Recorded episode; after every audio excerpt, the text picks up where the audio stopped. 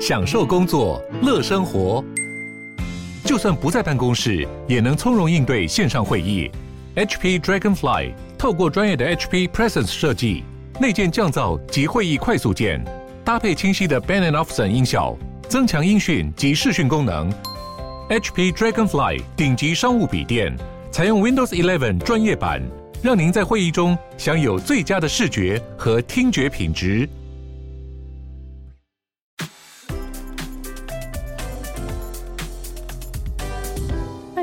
鲨鱼，带你关注那些有流量却没声量的有趣资讯。用十分钟的零碎时间，一起跟上这个永远跟不上的世界。世界上最大的银行之一瑞士信贷银行流出了大量的资讯，其中就揭露了隐藏的有钱人客户竟然涉及了一些非常严重的犯罪，包括虐待、走私毒品、洗钱、贪污等等。泄露的资讯总共包含了三万多位瑞士信贷银行的客户，更牵涉到了高达八百亿欧元的金额。这次的流出指向了瑞士信贷银行尽职调查的大失败，即使早就已经有很多对于移除可疑客户非法资金的声音出现，所以等于说他们常年来都允许一堆高风险的客户在他们的银行开户。这次流出的资讯马上就促成了一个全球新闻界的联合调查。因为有吹哨人释出资料，指控瑞士银行的保密条约是违反人权的，所以来自全球各地的四十八家新闻媒体就合力调查这家银行流出的资讯。除了发现银行里面不只有巨额存款的账号非常多以外，后来逐渐找到了真正的犯罪证据。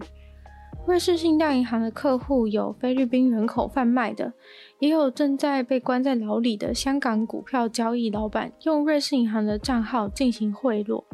还有一位亿万富翁用他们银行账户买凶杀了黎巴嫩籍的流行歌手女友，或是一堆各国贪污的政治人物洗钱的账户，也都是他们银行的好客户。一个梵蒂冈的账户还花了三亿五千万欧元。在一个伦敦房地产的诈欺案，现在那个诈欺案确实已经开庭了。针对这些指控，瑞士信贷银行不愿回应，原因是他们还是要强力遵守客户的财务隐私。不过这次的资料流出，还有调查结果，对于瑞士信贷银行的状况很不妙，尤其是在疫情期间，他们的总裁就已经因为两次违反疫情规定而遭到撤职。这次的事件让瑞士信贷银行成为瑞士史上首家面临犯罪指控的大银行。然而，并不是说只有瑞士信贷银行出事，这次泄露的资讯想必还会延烧到其他瑞士的银行，因为他们都同样重视客户的隐私，满足这类客户的需求。所以，这将是一个足以威胁整个瑞士银行界的大灾难。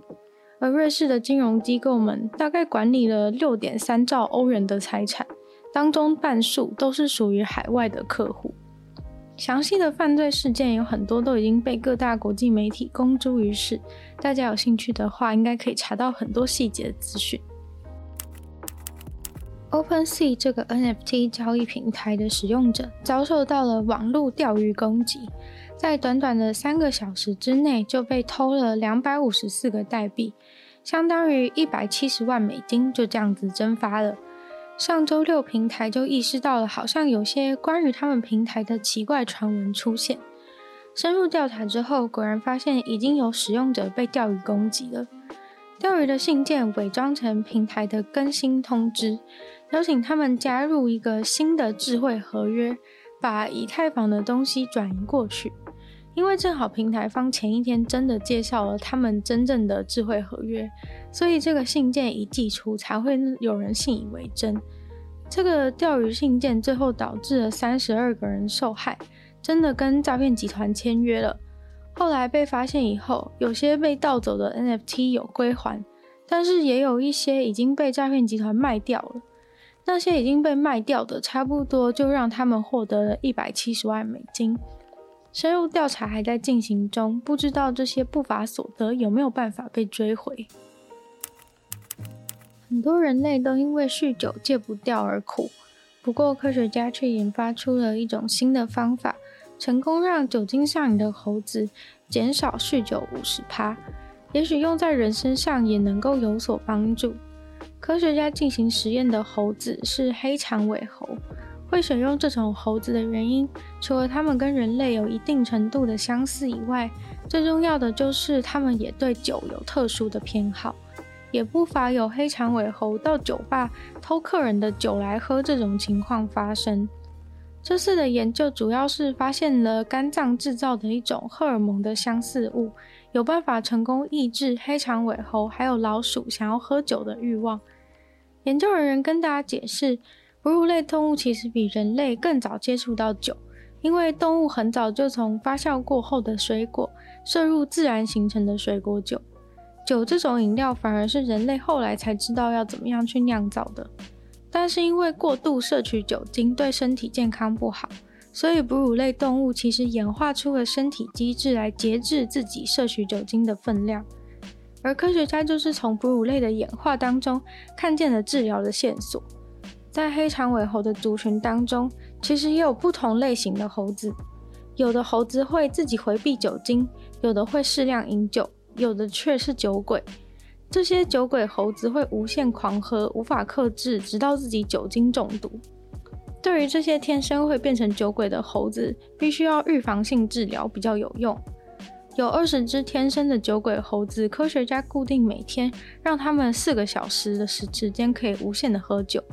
之后就把他们分成两组，其中一组是控制组，另外一组当然就是会给他们打实验用的荷尔蒙 FGF 二十一。打了 FGF 二十一之后的猴子，明显的开始对酒精有了克制力，竟然只喝了平常一半的量就自己停下来了，也证明了肝脏产生的荷尔蒙是一种自我保护机制，传讯给脑，让脑知道再喝下去身体就会坏掉哦。所以，假设把这个东西打进那些无法克制喝酒的人身上，也许他们就会自己拥有自制力，不喝了。才刚在 Instagram 上面跟大家分享到世界穿山甲日的事情，结果就传出了不妙的统计数据。从2015年到2021年，穿山甲竟然是世界上被走私最多的哺乳类动物，总共走私了330吨重的穿山甲。在星期六穿山甲日的时候，监控走私的保育团体就公布了相关的资料。可以看到，有九十一趴的穿山甲走私都是来自于中国、越南、香港、马来西亚和新加坡，总共一千多件的穿山甲走私案，包含了非洲和亚洲的穿山甲品种都有，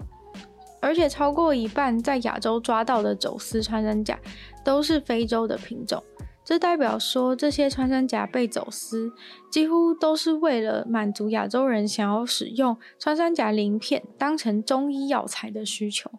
之所以一开始的时候使用了吨这种重量单位，其实就是因为他们抓到走私的时候，常常都已经是尸体或是穿山甲的部分尸块。实际上，穿山甲非法的流通量应该是更多，毕竟没被抓到的很多。穿山甲没被拿去卖的身体部位重量都没有被算进去，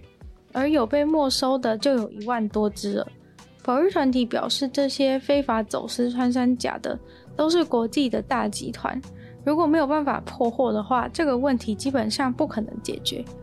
而且奇怪的是，照理来说，随着科学的进步，应该越来越知道穿山甲入药是没有用的。但近年来，穿山甲的走私贩卖数量却越来越高。今天的鲨鱼就到这边结束了，再次感谢订阅赞助的会员 Z Z、传染求生、Alex Lee、黑牡丹、毛毛、K U N、Jason 还有乔文犬，感谢你们赞助。那其他有兴趣继续支持鲨鱼创作的朋友，也可以在下方找到 Patreon 的链接，里面会有更多会员等级还有不同的福利给大家参考。那就希望大家可以继续把鲨鱼的节目分享出去，或者在 Apple Podcast 帮我留星星，写下你的评论，可以在任何留言区的地方跟我互动。或是去收听我的另外两个 podcast 节目，其中一个是女友的纯粹不理性批判，里面有时间更长、主题性的内容；另外一个是听说动物，给大家分享一些动物的小知识。那就希望鲨鱼的节目可以继续在每周二、四、六，生与大家相见。那么下次见喽，拜拜。